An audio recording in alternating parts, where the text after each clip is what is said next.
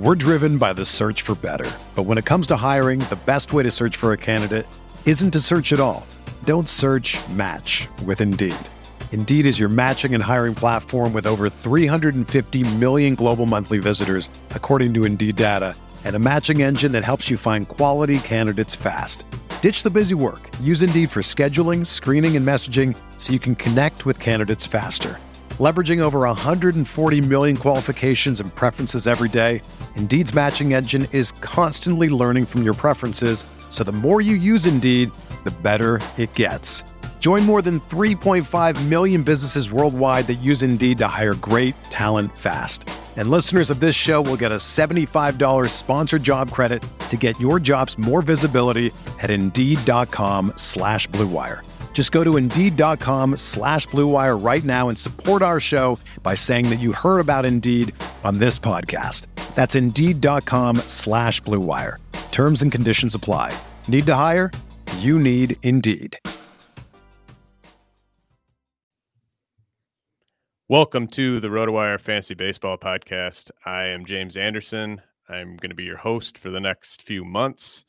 Uh, as always, we're brought to you by WynnBET, and I'll be having a lot of my friends from from the industry on uh, over these next few months. Uh, we'll be talking a lot of prospects, talking a lot of dynasty, talking some redraft for 2022 when we get a little closer to that time. Uh, but I thought there'd be no better first guest for my first offseason podcast than my old buddy Ian Kahn of the Athletic. Uh, Ian had a had a really good uh, fantasy baseball season this year. Um, took down AL LABR, I believe. Um, and Ian's as good as they come when it comes to dynasty baseball. So, Ian, thanks so much for ha- uh, being on the show. How are you doing? I'm good, good partner. It's good to to be with you, and uh, I'm honored to be your first guest and on the off season. I'm sure that you're going to be bringing on a lot of great people. So, uh, honored to be hitting lead off this year. Hell yeah! Where where did you hit back uh, back in your playing days? I hit third mostly, uh, third or fourth. Was, I was pretty good back in the day. it's a long time ago, but yeah, yeah, third or fourth. Nice. Um, so yeah, I mentioned uh, I mentioned you, you took down LABR. Um, is was that kind of the the big score in terms of leagues people have heard of this year for you? Yeah, I'd say that was the that was the the big win. Um, I also, uh, fortunately, with my partner Robert Mershak, we won uh, a league called Dynasty League One, um, which is uh, a, a, league that I've been in for a very long time and fighting it out with Alex Cushing, and finally just passed him with five out of the last nine years. Either Cushing or myself has won the league, and finally just passed him five to four. So so I feel pretty good about that. Uh, and it was a ridiculous ending. Came down literally to the last at bat, uh, playing Rabbi Ari Sunshine, who's as good a fantasy player as he is a rabbi. Um, but it's a good good industry league. Some really good players in that league, and uh, and Devil's Rejects, which we play in together, ended up third out of twenty. Um, just couldn't get the the pitching. Wilson Karaman and I, we just couldn't get the pitching at the end. Uh, and, and numerous other leagues, uh, but it was a good overall, a very good season. Uh, but LABR is definitely the one that will be most memorable. Nice, man. That's that's really cool. Um, do you have any just kind of immediate sort of takeaways, um, whether it be from from LABR or just those those dynasty leagues you mentioned, in terms of kind of heading into the off season? This is something that's really going to kind of stick with you as you look ahead to 2022. Yeah, I guess LABR would be the one. Um, and I, I took a different path with it this year. I the year before uh, I was trying to repeat in Tout Wars, and I lost on the last day to Ariel Cohen. Uh, I don't know if you remember that, but I, I'm sure I called you and just cried in my cried in my coffee about it. Um, but uh, basically, I, I, called him up in uh, February as the season was getting started, and I said, "Hey, listen, man, you beat me last year. It was literally in the last day we tied, but he won in the tiebreaker." And um, and he he he had lots of thoughts. He was like, "Yeah, you're a really good player, but there's a lot of holes in your game." And I was like, well, "I don't okay." And he really described some things to me that I could get a lot better at in terms of auction strategy because I never really had much of an auction strategy before this year. It was just sort of like, "All right, these are the guys I like. These are the players that I want to get, and let me see if I can get it." And um, and so I really like studied. like I was like, "All right, Ariel, teach me." So he did, and over the course of this of the off season, uh, you know February and March, I really like dove into this idea of value and getting value where I can and figuring out where the value lies in different spots. And it was the key to winning. And uh, you know, I it was pretty pretty significant. I, I had 110.5 points out of 120, so I kind of had it in hand in July and held on. And it was because I had more at bats than everybody and I had more innings pitched than everybody. So I think that that's especially in only league something that I took away is just you got to get at bats. Mean, you got to get innings pitched, but also in a 15 team league, the same thing. Like, you know, the old thing that Tim McLeod taught me when I was first starting the game is like you can't do any better than getting counting stats. So it was just about finding guys who who were getting consistent playing time.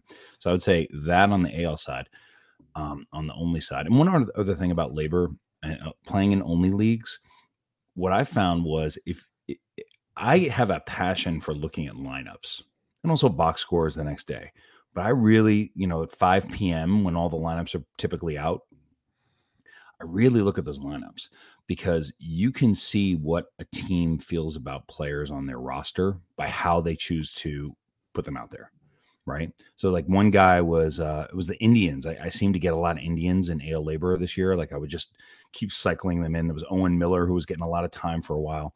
And then I noticed that Yu Chang was starting to get some at bats. And he went three for three one day and then hit a home run the next day. And I was like, all right, I'm picking up Yu Chang because he's they're to give him a chance to play. And they did the last two weeks. Didn't do that much.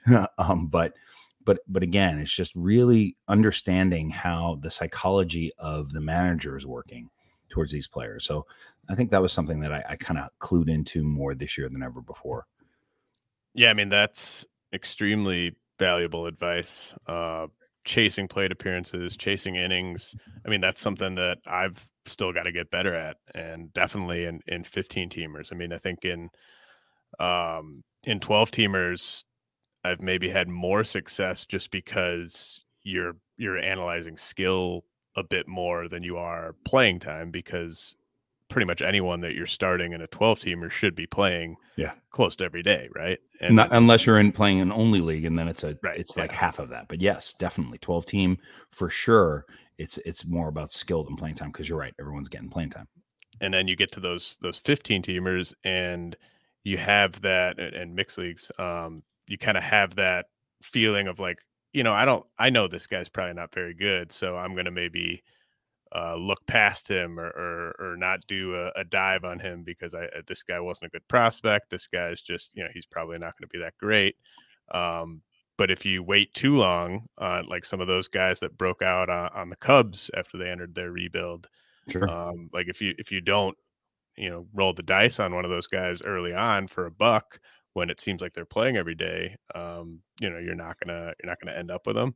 Um, so that's yeah, that's something that I think you know a lot of people uh, could improve on. And when you look at a lot of the teams who are are doing the best in um, you know whether it's TGFBI or or in in some of these NFBC leagues, uh, they're usually right up there in terms of overall plate appearances in in the yeah. overall format. And uh, TGFBI, I should say, I ended up uh, fourth in my league, and I think 67th overall uh, with 106 points.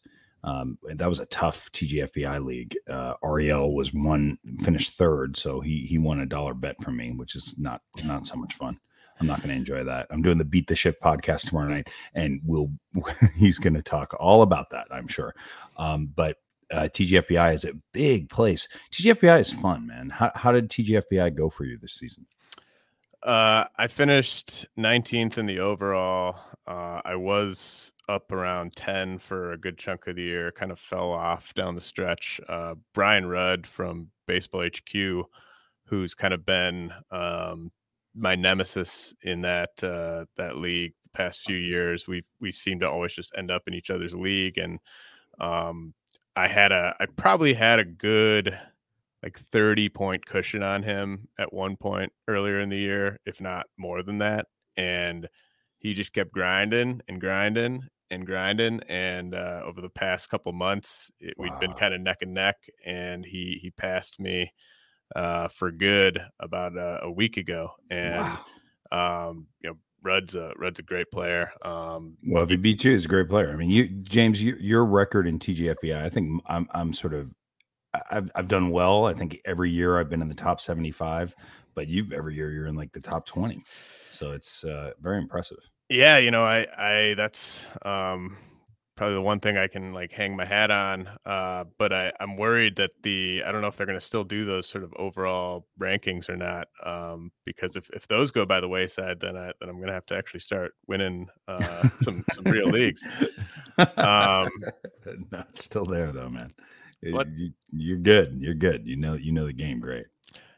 Uh, let's talk a little dynasty here. Um, which is my favorite game, man. I mean, yeah, you know, yeah. I mean, that's it's it really is the most fun dynasty. And and one league that you dropped out of last year because you just had too many leagues, the Mocky League that DVR runs. Mm-hmm. Um, I was it's turning into a really good league. Like it's people are getting really good, and it's a fun. I just really like the setup of that league. And DVR won that league, and myself and Thomas Scott came in second out of 16 teams. Uh, DVR like just like took it at the end. Um, but it, it, it's that that's it's not a dynasty league, but it kind of acts like a dynasty league, and I, I am kind of leaning that way. That I think that the contract leagues, like a really well put together contract league, I might enjoy more than a dynasty league. I'm kind of leaning that way. How, or, or do you do you have any feeling about that?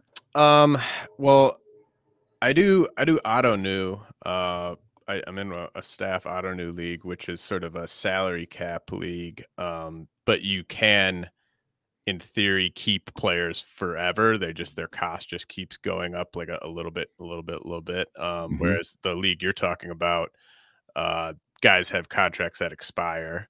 Um, so that that's a factor. Uh, you know, honestly, like I'm in, I'm in so many leagues that and like I, I, just have so much on my plate during the season beyond managing my teams that I um I, I I'm not as into leagues like that just because you have to really put the time in uh on the on the trading front. Um That's true. I mean That's you, true. you you can't you can't just sort of sit back and be like, well, I'm going to see how everything shakes out and then kind of towards the trade deadline I'm going to uh, contact the the rebuilding teams and make my moves then.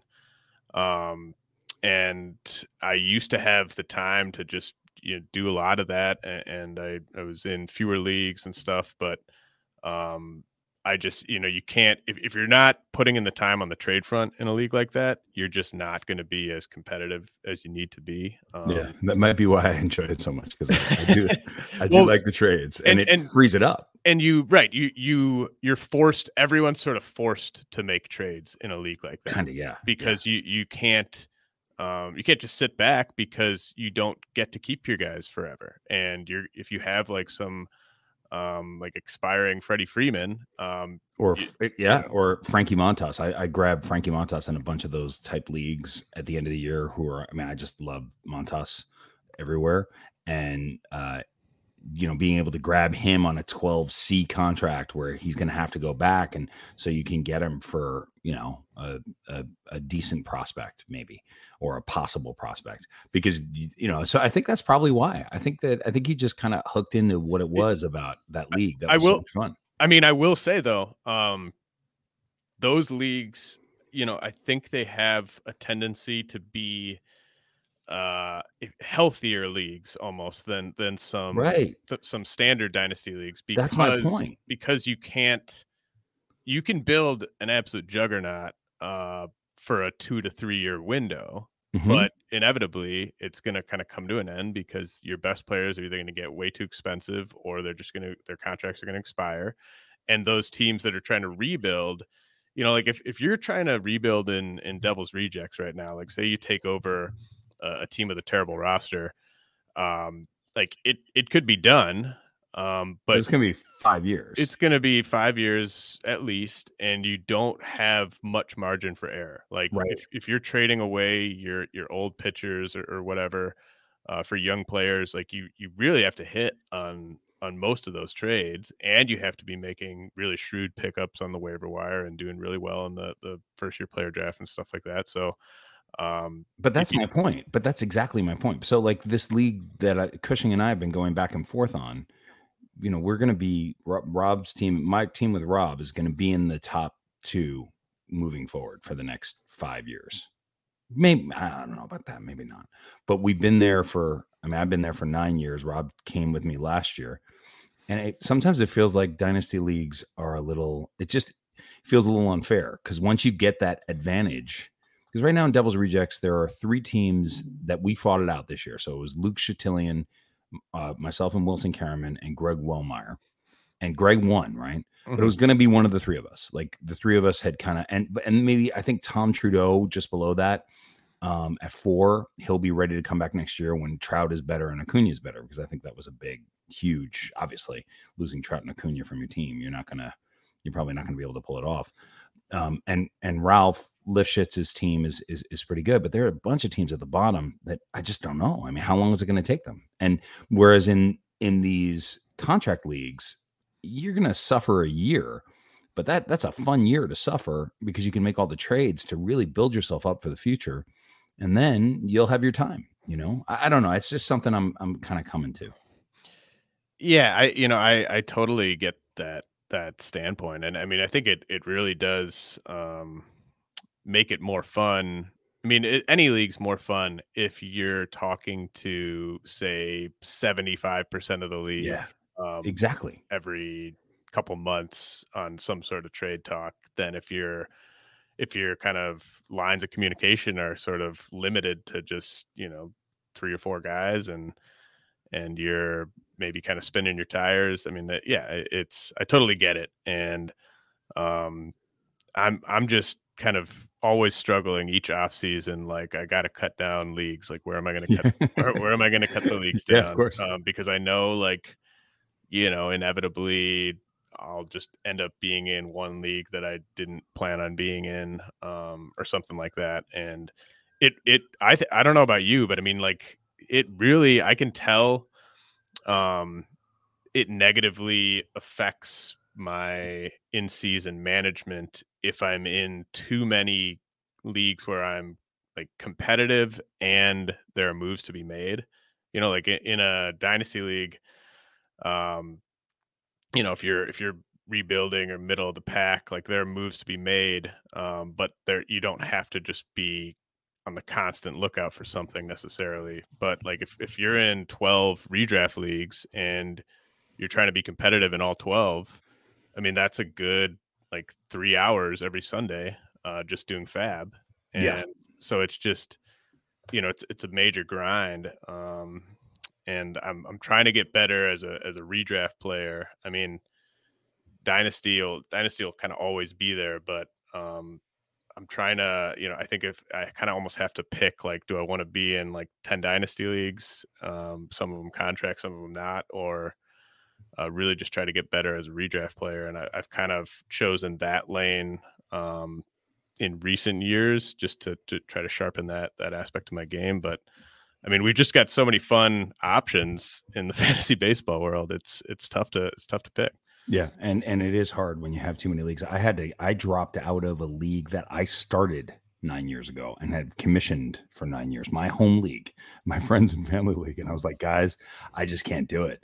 I think if I wasn't the commissioner, it would be easier. It was a head to head league too. Like it was set up in like 2012, 2011. Um, but it's just too much, and then and then it becomes not so much fun. But one thing I want to say, like one of the big things I've learned this year again in dynasty leagues and in keeper leagues, it's all about the waiver wire, man.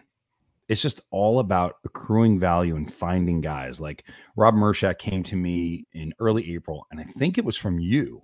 And he said, We got to pick up this guy, Anthony Volpe. I was like, the Yankees kid? He's like, Yeah, we gotta let's let's grab him. I was like, sure, okay. And so we grabbed Anthony Volpe. So now we have a top 15 prospect on our team that we grabbed off the wire. So you don't have to trade. You don't have to make a big trade to get Anthony Volpe. You've just found him, especially at the beginning of the season, right? In in March and April and, and May, these guys who are popping up. And it's like, you know, and a guy that you and I, I remember we drafted in RDI maybe the second season in the first year player draft, Everson Pereira. Do you remember mm-hmm. when we mm-hmm. had Pereira on our team? and again another Yankee, and uh, and we just grabbed Pereira off the wire, you know, and that's that that's just so valuable. Just get you know stay awake on the on the wire from the beginning of the season till the end. because there are guys like I picked up Carlos Hernandez everywhere this season. Loved him, except for Devil's Rejects. Yeah, I was gonna say you didn't yes. get him in Devil's Rejects. No, no, I'm gonna tell you what happened because this is a good story. We had picked we you only get four pickups a week in Devil's Rejects. And that week, for some reason, we were like we picked up guys Monday, Tuesday. We picked up like one guy Monday, two guys on Tuesday, and a guy on Wednesday. And then I was like, oh my God, we've got it. And then Carlos Hernandez, it was like his second start. And I was like, Wilson, we got to get Carlos Hernandez. I worked the phones to try to find somebody who would make a trade with me to pick up, so to, to just get an extra pickup. And I just couldn't get it done. And then you guys grabbed him and you and Eno grabbed him. And I was just like, I was, it was painful it was painful not to get Carlos Hernandez. Well, yeah, I mean, I think this was the best year that we're maybe ever going to have in terms of uh, prospects. Or I mean, Carlos Hernandez was a prospect for a minute at the beginning of the season, but then he, he graduated. But uh, you know, just young players emerging who were uh, unrostered because of all the the situation with the with the pandemic last year. I mean, it just it led for just the perfect situation for a lot of players to be better than we knew they were coming into yes. the year. Yeah. And you're you're probably never going to see that again. It was it was just really the perfect storm if you're able to add prospects in season in your dynasty league. If you were paying attention, you could have added 10, 12, 15 guys who finished the year as top 100 prospects just off yep. the waiver wire. Mm-hmm. Um, and I mean that that's that's something that you know obviously is is a game changer because like in in Devil's Rejects, like we at I mean we're not as competitive as you guys are. Um, we're not. I don't really think it even makes sense to do a full teardown in that league, but um. Well, you, you got. Know, I'm looking at right here. You got Everson Pereira on the 22nd, which is actually another smart thing. When you see a smart player in your league pick up somebody, go take say, all right, well, why did he pick up Everson Pereira? Go pick him up in your other leagues because right. that's just too good. right. You know, you picked him up on uh, July 22nd. I think we picked him up a week later. I think, we, you know, maybe maybe it was me. I don't remember. Maybe I said, "Oh, James and Eno just picked up Everson Pereira. Let's go get him." I don't remember exactly how it how it went down, but I remember seeing you pick him up and us having him before. So it's just really like watching watching what's going on. You picked up Jake Myers. Very nice. Yeah, I mean, I think that's that's a really good point. Like, you should just at least be sort of scanning every week. If you're if you're this is a league where it's first come first serve, um, so you just kind of get the email um, that someone picks somebody up. But if you're in a, in a league with with weekly FAAB, you should at least be scanning those pickups uh, every Monday morning and just yes. be like, you know make sure that no one's falling through the cracks that you weren't thinking about and then someone someone falls through the cracks and then you can pick them up in in in another league the next week. It's great. Wow look at some of these trades you made. I'm looking at the you getting mitch haniger and logan webb for john means and andrew heaney of april. That was a sweet that was a Tom special. I, ho- I hope he's listening. Um, that's a good trade. That's a, that's a good trade. Boy, that Logan Webb. Who would have guessed?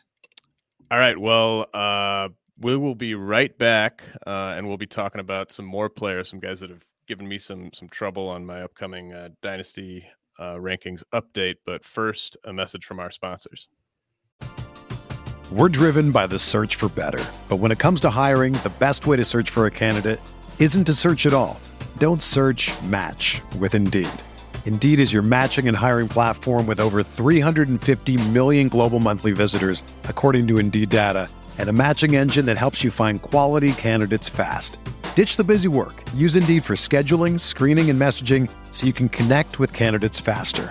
Leveraging over 140 million qualifications and preferences every day, Indeed's matching engine is constantly learning from your preferences, so the more you use Indeed, the better it gets. Join more than 3.5 million businesses worldwide that use Indeed to hire great talent fast. And listeners of this show will get a $75 sponsored job credit to get your jobs more visibility at Indeed.com slash BlueWire. Just go to Indeed.com slash BlueWire right now and support our show by saying that you heard about Indeed on this podcast. That's Indeed.com slash BlueWire. Terms and conditions apply. Need to hire? You need Indeed.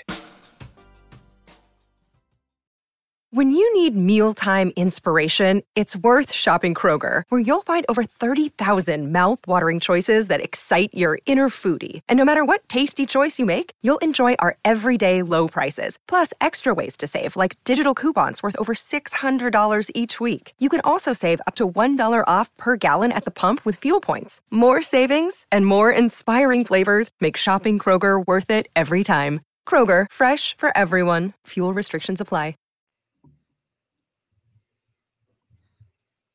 If there's one thing we appreciate here at RotoWire, it's making good decisions, and even more so, making the right decision.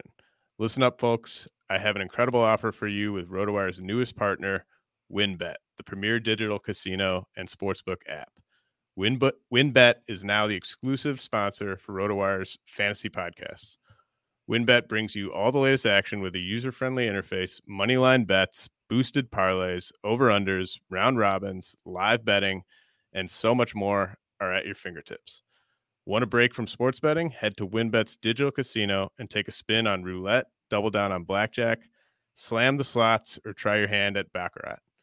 WynnBET is currently available in six states Colorado, Indiana, Michigan, New Jersey, Tennessee, and Virginia, while rapidly expanding.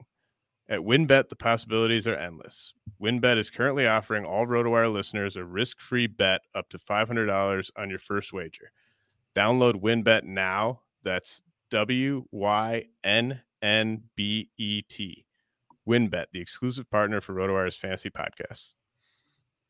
All right, Ian. Um, so I, I had kind of a list of guys who were giving me some some trouble. I'm about halfway through uh, my my first dynasty ranks update of the offseason. Uh, this one will be kind of the sort of initial one, but the the big deep dive one will be coming in a few months. I know that's that's probably how you operate as well. Yeah, same. Um, so you know, I think the the toughest guys. I mean, this this isn't a shock. I mean, it's it's pretty easy to rank someone who we liked going into the year and had a good year, right?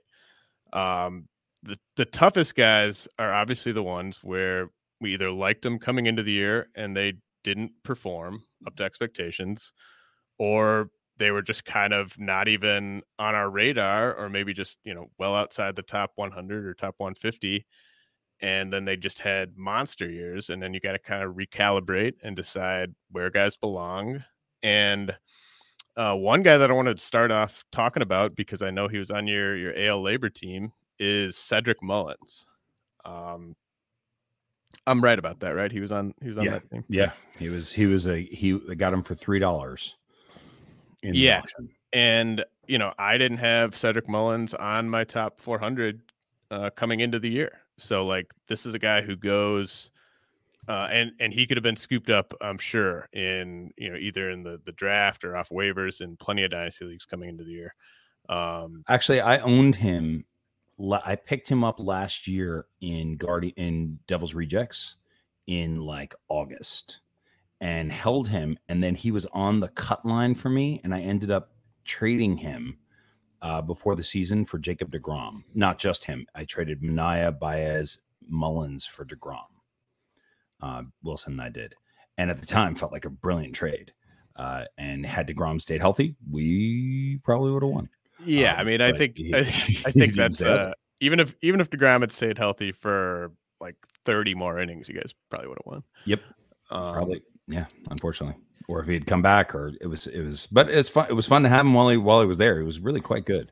Uh, Cedric Mullins. So you know, I, I really just liked him. I like guys with speed, and he we knew he was going to run. You couldn't guess that he was going to hit thirty home runs. I mean, there was just no way to guess that.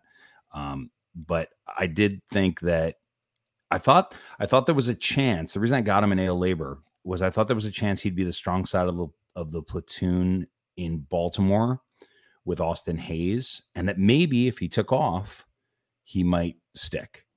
And he more than stuck, obviously. I mean, he he is the he was like the fantasy MVP. Yeah, and so I mean, you're probably coming at this from a, a higher place than I was. Um, you know, just the fact that you were interested in him at all. Um, you're probably less surprised and oh i'm still shocked i mean you couldn't expect this there was there was this was three dollars you're not going to get 30. I mean, what did he give? Give it like 35 to 38 dollars worth of value this year, I think. Well, it, well, how about this? If I'd said before the season, like, what are the chances that Cedric Mullins finishes the year as a top 100 guy for Dynasty? What would you say? Uh, one percent.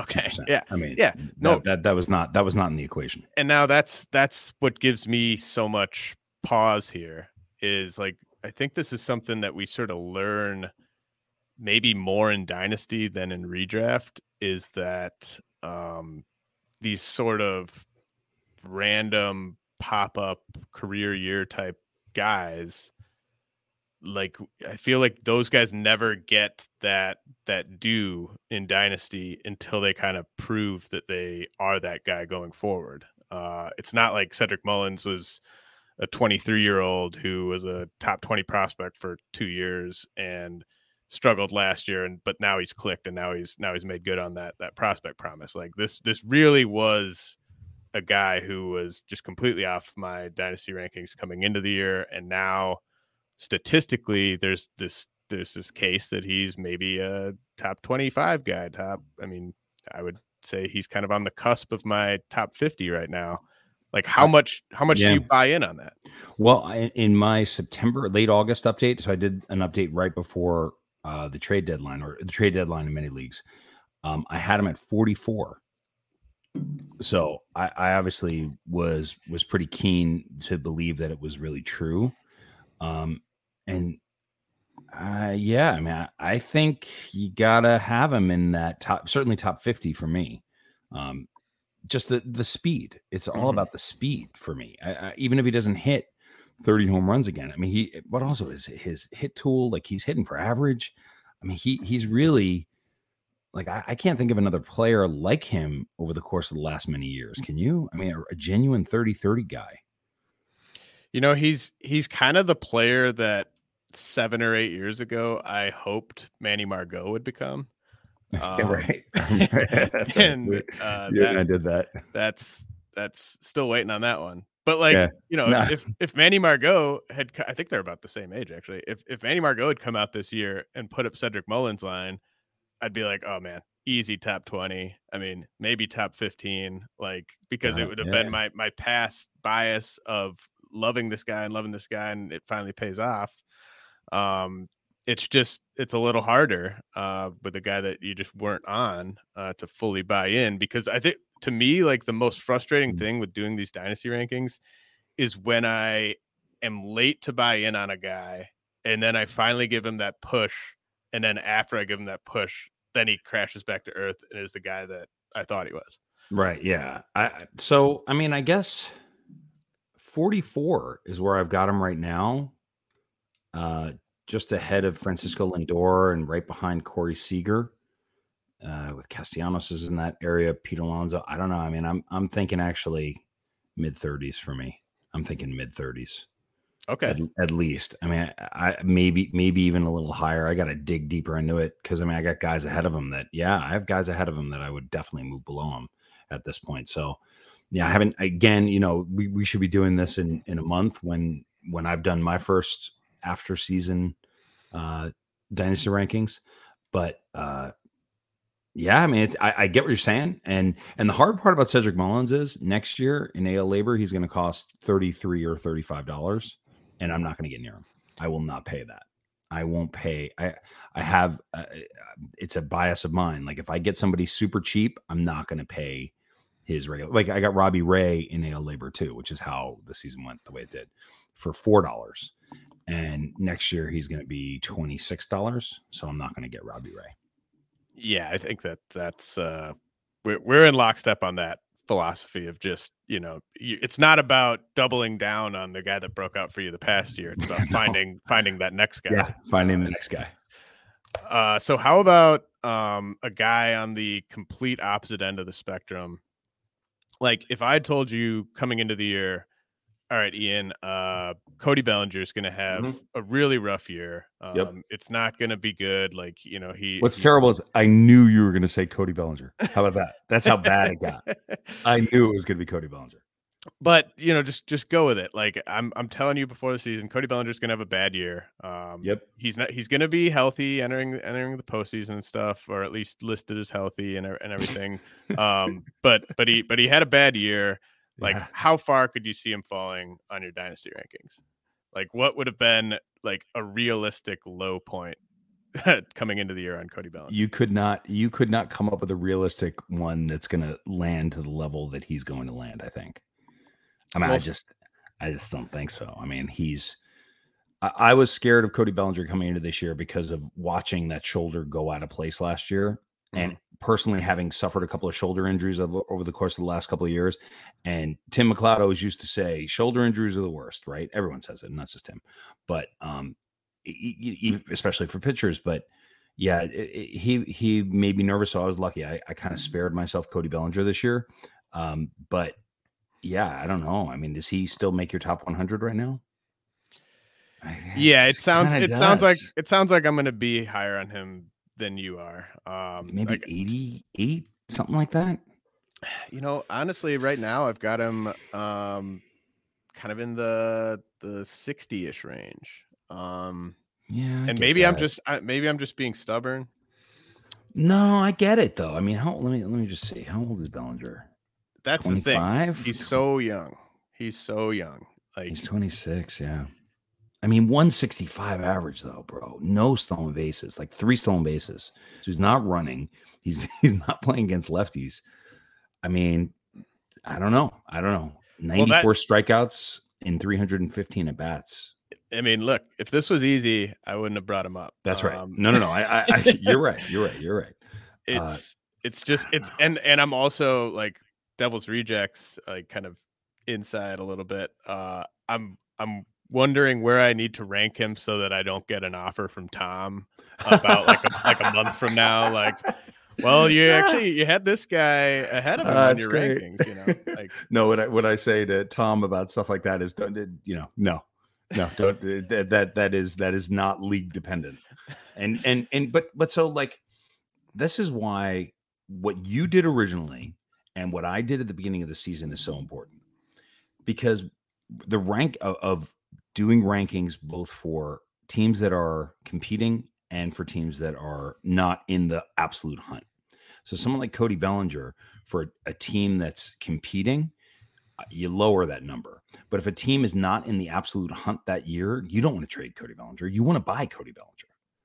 right You- and that's that's where you know and i find ourselves in devil's rejects like we're ninth uh which is in i would argue in this league you don't want to bottom out in this league Mhm. um there's there's not really much There's to no gain um but uh you know we're not getting into that top five mix by trading cody bellinger No, you're not. or something right now right No. like uh, we're getting back into that mix if cody bellinger bounces back and is the guy that we thought he was like two years ago Absolutely.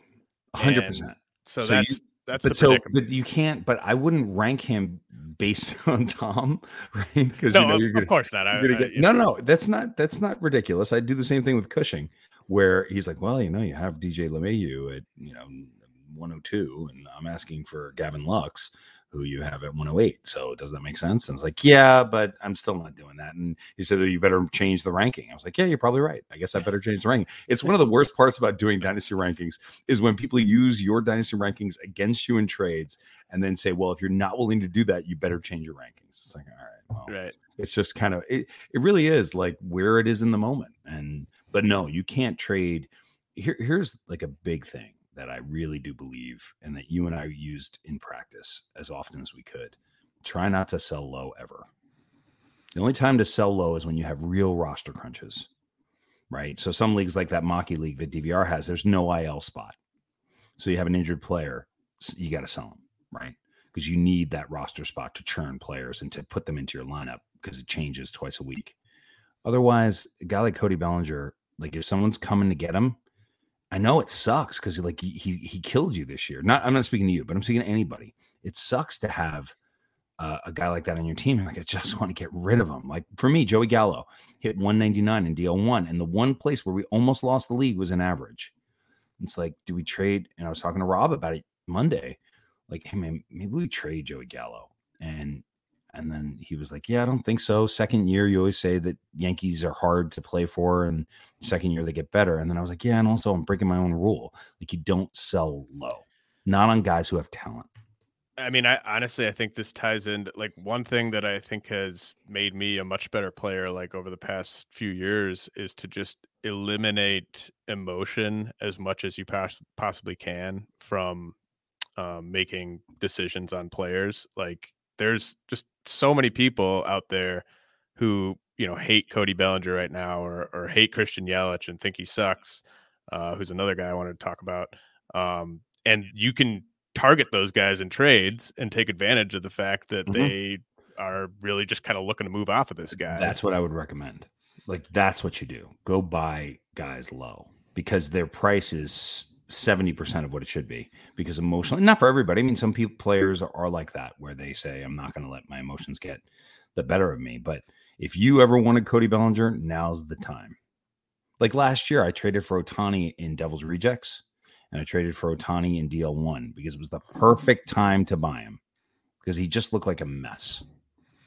Well, he is it the is it the perfect time to buy Christian Yelich right now? Yeah, there's no better time to buy Christian Yelich right now. There's you no know, better time to buy him. And I think I'm going back to that well in uh in redraft next year because I think the cost yeah. is going to be. You're going to get him in the early third, maybe, right? I mean, I would I think maybe maybe even later fourth, than that. I maybe mean, I was thinking like fourth or fifth. That's one. But that's one guy I did not uh, get away from. I got him and I took him in TGFBI with the eleventh pick. I wasn't thrilled about it at the time, but I was like, all right. And uh, Rob's a Brewers fan, so I was like, yeah, let's do Yelich. Didn't do a thing for us. I mean, he really he really suffered. But what is he? Thirty one now? Is he thirty one? Thirty? Right. Um, it could be even thirty. Let me just take a look. Yeah, no, Yelich, Yelich is you know, he's 29. I mean, he's not done. You know, the thing I was noticing with him when I was uh, looking uh, at sort of how he finished the year, um, he's he got the strikeouts under control uh, to close the year. Like Did I know he? he had he had like a 24% strikeout rate on the season, but he was he was under 20 over the last couple months, and so that was that was kind of the first step to me was like, is he because like in 2020, um, strikeouts are just through the roof to me the first step was like you got to get the the approach figured out uh, and then you can kind of work on trying to get back to that power game and you know i just i i don't think uh, we've seen the last of Mm-mm. christian yelich as a top 30 guy for fantasy i agree um, with that and and actually james if we were still if our league was still going I would I would be saying let's go try to buy Christian Yelich. I would not say let's try to buy Cody Bellinger. I just wouldn't but I would say let's try to get Christian Yelich. And I think it's just I like Yelich's swing better and his approach better. Bellinger is is more like that swing is just so much, so, so Be- much going on. Bellinger is the bigger sort of leap of faith uh, of those mm-hmm. two for you. Um, yeah, I think so. And I think he'd be a lot. I think actually, I think he's less expensive, though he might be similarly expensive because he's got three years less. But I actually buy into Yelich, man. I, will buy. I'll buy Christian Yelich next season. When when do you think he goes next year in a 15 team NFBC? I'm thinking like the end of the fourth. Oh wow, yeah. I'll I'll I'll I'll try that. Sure.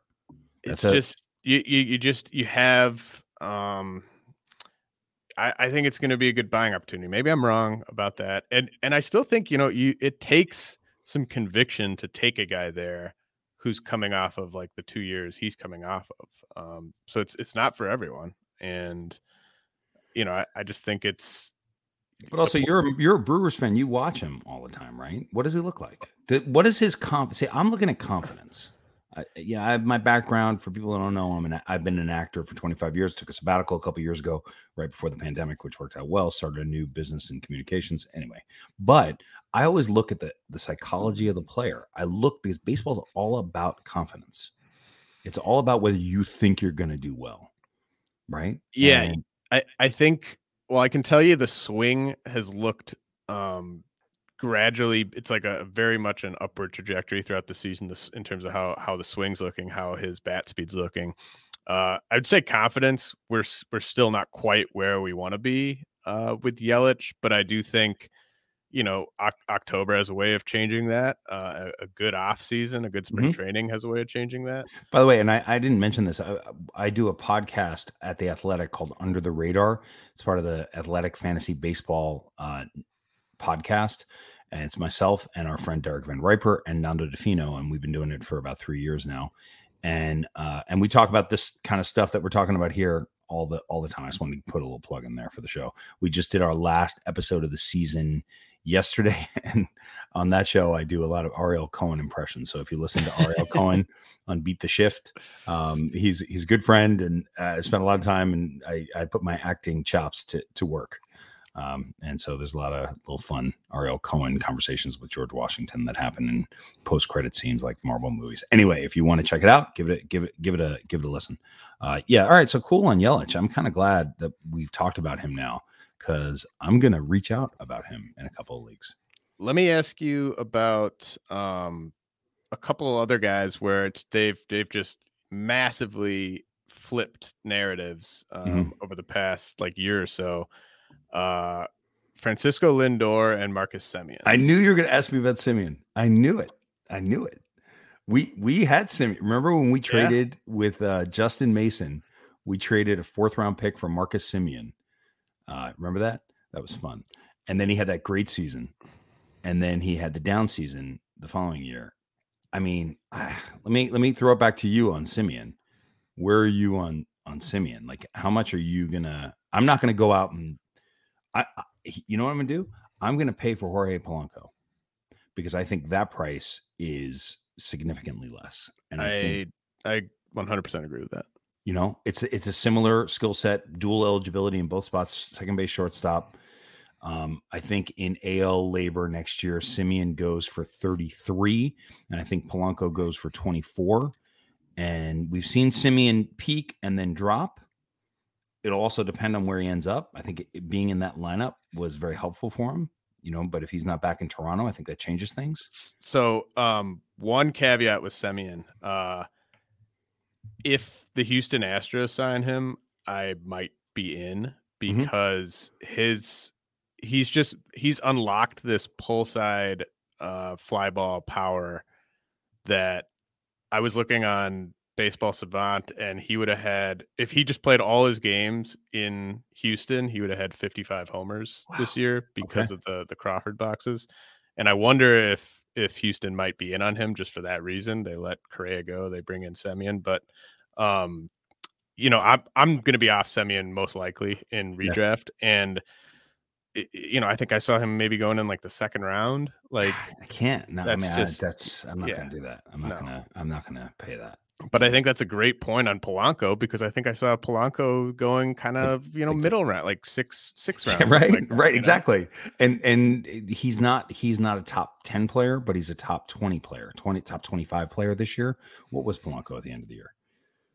Um, I can I had that up somewhere. Uh, Yeah, I'm gonna go for the I'm gonna go for the cheaper version of a similar skill set with a similar second base shortstop combo. Yeah, Polanco was thirty third among hitters. Um, And Semien's probably like eighth Semien is or ninth. fifth, ninth. And I, and I'm using OBP actually for this because that's, Oh, that's okay. what I was doing my dynasty rankings on. So Oh, um, so so Semien, so uh, so Polanco will go up, I believe. I believe Polanco's better in average than in OBP. I, that's that's right. I think. Right. so Um, I mean, still good in OBP, but but that's that's that's where you save a little bit of money. You save so you get that second round pick. And say, no, I would not consider Semien in the second round. But I could be wrong. And whoever picks him in the second round, and if he goes and wins the league next year, or she goes and wins the league next year, God bless you. And I'm wrong, but that's my my instinct. On Lindor is a perfect example of what I was talking about earlier about not selling low. We own him in Devil's Rejects. I'm not trading Francisco Lindor now. Just not going to do it. You know, I'm not no, going to go out of my way to de- get him. definitely definitely couldn't have traded him. Yeah, can't trade him. You just have to. You have to sit with him and and trust this. Uh, living in New York, the second, the first year in New York is really hard. You know, I mean, you look at some of the emotional issues that he was having, and when Baez came over, I don't think Baez is coming back. That's for sure. Well, I, I say that, but I, I could be wrong. But you know, he'll get more comfortable. And Lindor is just such a great player to have uh, on so many fronts. But You gotta you gotta rebuild that value. That's the thing. This is what I say. Like I know you hate Christian Yelich right now if you own him in the dynasty league and you hate Cody Bellinger. You want him off your team. Fine. Wait till he does something good for a week, then trade him. You just got to deal with him. He's just sitting there on your on your roster. It's like Tommy John guys. Same same theory behind it. Like don't trade your really good pitchers Tommy John because if, let me share this. Can I share this? Someone like Mike Clevinger. I think I've said this on, on I know I've said this on other shows, but I don't think I've said it on the show. So Mike Clevinger, he gets Tommy John or no, Chris Sale. Let's say Chris Sale because he finally ended up coming back, and I owned him in that first DL one league. The moment you have Tommy John, the moment it's said that you're Tommy John, someone's going to come and try to get him, and you're like, "Oh, go away, screw you, dude, leave me alone." I'm like, I'm not mad enough? And so you sit there, but then he's on your roster on your injured list for 11 months, and he's just sitting there. What I like to do is like six months into them, having them sit there is when I try to go get them. Interesting. That's uh yeah, I mean then the price falls. Like first they don't want to sell because they're pissed and like you're trying to get over on them by getting them for cheap. But then they get tired of looking at them there and they're like, oh, you know what, I'll just get some value for them and then you can get a good player. And it's the perfect storm if you can do this kind of mid-season while they're trying to compete. Yes, absolutely perfect storm. And we just held sale. We held sale in DL one, all and I wouldn't trade him. People were trying to get him. It's like, nope, not trading him, not trading him because you know how much I love Chris Sale. I mean, I don't love him because I'm a Yankee fan and he's a Red Sox, but what how much I love him in fantasy. And uh, but no, don't don't sell low. Don't sell low. That's the key. And don't the other thing is like don't go all in. Do you I mean, you know what I mean? Like just don't. Because it, it's not necessarily going to help you. You're not necessarily going to get there. I don't know. I, I I could be on the wrong page on that, but especially in a dynasty league, like if you buy all the old players and give up all your young players for that one season, you're going to suffer for five years after that. That's not how you build. Um, no, and I mean that's that's a good recipe for you ending up like leaving the league. Yeah, that's what I was gonna say. Years, you know? that's exactly what I was gonna say. Not even We're like, ah, I didn't because because then you've lost. You've lost the league. Like I had somebody who bought Craig Kimbrel from me for like at, at where they thought they were ready to compete. This is five years ago. I'm not even to mention his name. He bought Craig Kimbrel. Uh, no, he, it was the the the Japanese reliever for the Cardinals. What was his name? Do you remember? Um, the closer for the Cardinals who had like t- uh, two good seasons. Oh, I think his last name was O. Oh yeah, yeah, yeah. Right. Yes. Uh, Seung-hwan Oh. Yeah. Right. Maybe. I, I, I, don't know. I think I'm pretty sure it was Oh. And basically, what what ended up happening was um, I got Jose Berrios. So this is back back in the day. It was like Jose Berrios, Jesse Winker, and a first round pick. I then flipped Berrios. So it was 2016. I then flipped Berrios immediately for Aaron Judge. And so, and then Hero O lost his job or I don't think I said his name right. So sorry. it's definitely not Sadaharu. right. No, it was the great, the great Giants slugger I've traded. No. Um, and then got Aaron Judge back in that trade. And a year, and that, that guy, nice man, dropped out of the league next year, the following year, because he had spent all this time. And he's like, all right, I'm, I'm finally ready to compete. I'm going to do it. Be careful. Don't give up all your chips. It's not worth it. Build incrementally. It's a dynasty league. It takes time. It takes time. I made a ton of dumb moves, by the way. Ton. Uh, like traded Wander Franco for Aaron Nola two years ago. Still, I mean, crying. yeah. I, I, mean, I that could be a different pod where we just cry about old, old, bad trades we've made. We, we, you and I made a couple. You oh, and yeah. I made a few. Yeah. I mean, you, day. you really like any ask anyone who's played Dynasty, even someone who's played for a long time, like they can tell you a recent bad trade they've made. Um, yeah. in no time right? Like absolutely it's just it's just gonna happen. It's part it's part of the game. It's part of the fun of the game. I agree. Um, got anything you want to add? I know we gotta we gotta wrap up here. No we're good. We got another couple of minutes. I'm i'm actually i was able to move my 11 o'clock to 11 15 so i got a little bit more time. Okay well uh jarred kelenic what do you do with him you buy him but but the like obviously sure like i mean we would all trade for Jarred Kelenic if the price is right. Um, yeah. I mean, Cedric Mullins or Jarred Kelenic. Ooh, that's so good. I'm gonna hit it back to you, Cedric Mullins or Jarred Kelenic. I think I'm gonna go Kelenic. I think I'm gonna go Kelenic there. Oh, I don't know. I don't know. It's really that's that's a good one. That's a good one. No, I, I mean I, that's not how I want you to buy him. I'll be honest. I I have Mullins on this tentative list I'm working on. I have Mullins two spots ahead of Kelenic. Mm-hmm. That's so, fun. Oh, yeah. Oh, that's a that's a good one right there. No, but like last year, the offseason was the year to buy Jo Adell, right? For sure. This year is another good year to buy Jo Adell. Keep buying Jo Adell. Um, if you believe that Jo Adell is gonna gonna be. But Kelenic coming off a 181 average really struggled, but then started to turn it on over the course of these last three weeks, right? And started to look like started to get comfortable. You know, he's like a freshman in high school playing on the varsity. It's going to take a little bit of time but do you believe I'm, you're the prospect guy? You're a better prospect guy than anybody, as far as I'm concerned, and certainly better than me. What do you think? Is Kelenic? Do, do you believe? Um, I, you know, I'm mad at myself for um ever moving him into the the top two, uh, because like I, he, I mean, that's a kind of a perfect example. Like this is a guy that I was sort of lower than everyone on, lower than everyone on, and then like I finally was like, all right, fine, he's he's the top two or three guy. Um, I, you know, I think that at the end of the day, it's it's gonna maybe look like Michael Conforto with twenty steals. No, okay. Well, all right. So let me ask you this: Brennen Davis or Jarred Kelenic? Because you have uh Brennen Davis at three, my man. So here's a here's a, a sneak peek uh, at what I've got. Mm. Um, I'm sorry, I have access to your list. Maybe I should. Well, well, no, no, um, no, uh, no, no. That's not a sneak peek. I mean, that's that's live on the site. Um, but just for the dynasty ranks, when we're factoring in the prospects with the big leaguers, I'm gonna have Julio Rodriguez and Bobby Witt inside the top 20, just inside, and the next prospect isn't going to be inside my top 60. So like that's how big the gap is to me between Rodriguez and Witt okay. and Davis, who have at three, Riley Greene, who have at four. Those two to me are kind of interchangeable. Um, but I mean, I just it's it cannot be overstated to me just how big that gap is. Uh, I know i am sounding like a broken record on that. Um, no, but important. I, you know, I actually would take Kelenic over over Davis, okay. uh, just because, you know, I think it's it could very easily be a thing where Brennen Davis goes through his own like 200 yeah. plate appearance. But so that's what, where, and where let me say this. Let me say this is very important.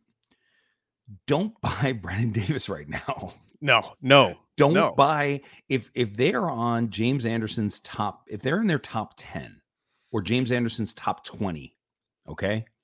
Please don't try to buy them because there's going to be a moment when they're going to come up to the major leagues and they're going to struggle Right. They're going to. This top 20 list that is right here that ends with Nick Yorke, uh, with Robert Hassell, Josh Lau, Josh Lowe, not Lau. See what I did?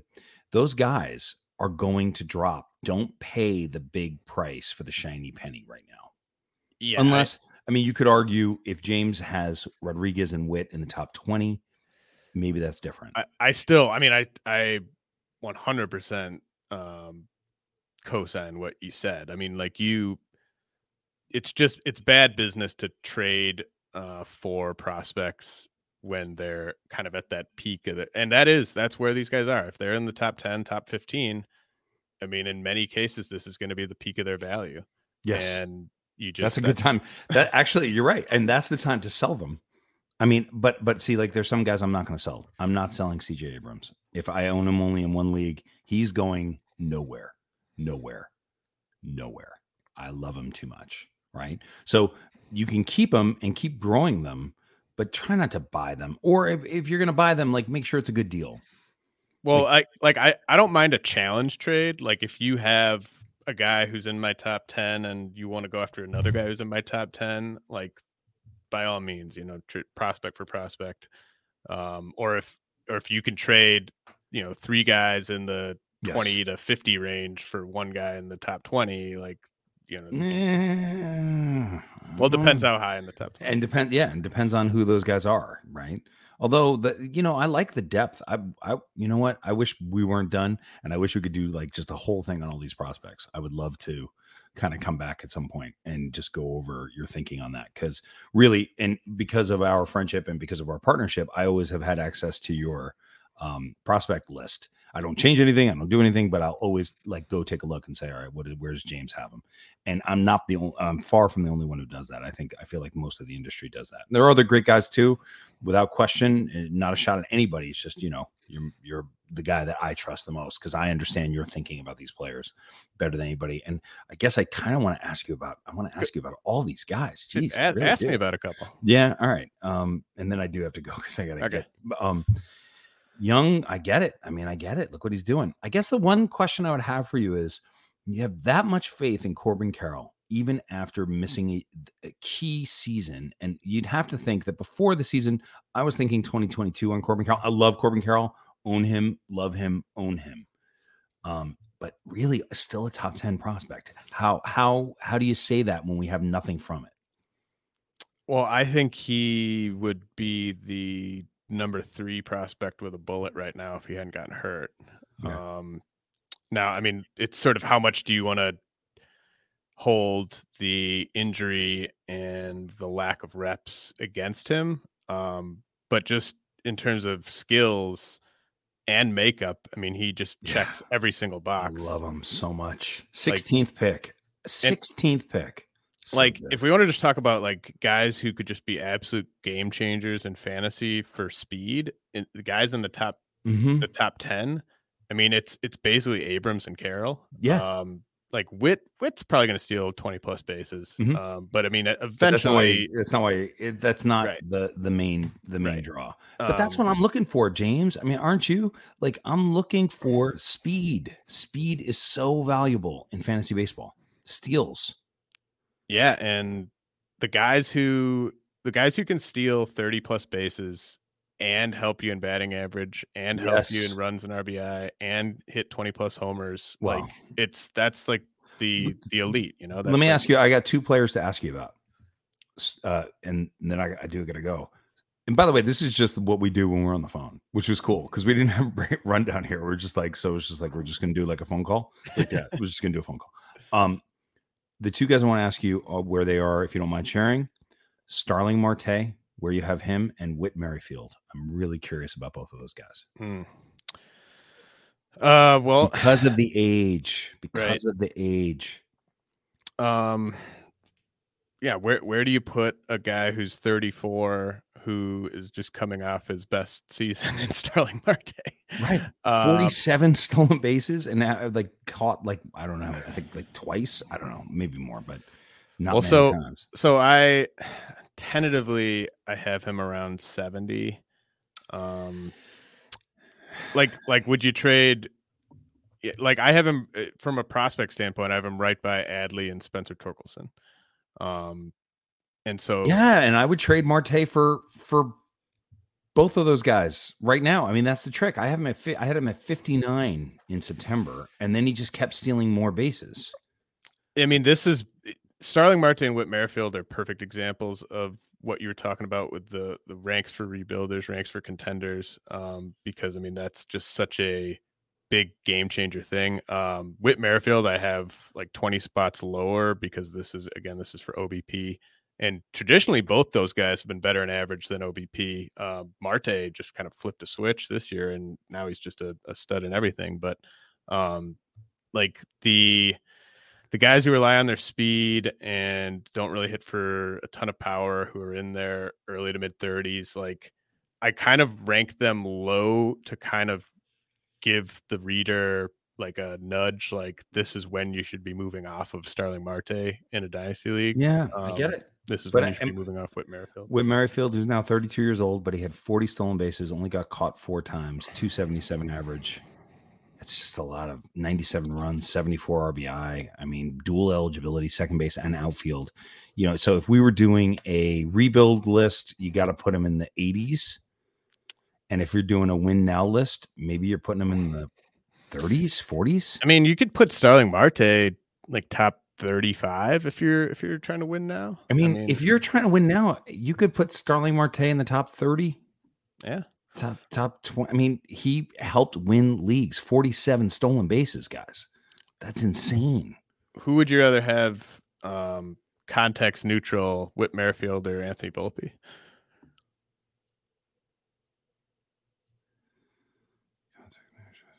Whit Merrifield. Okay. I think I, I mean but tell me quickly why Volpe you have so high.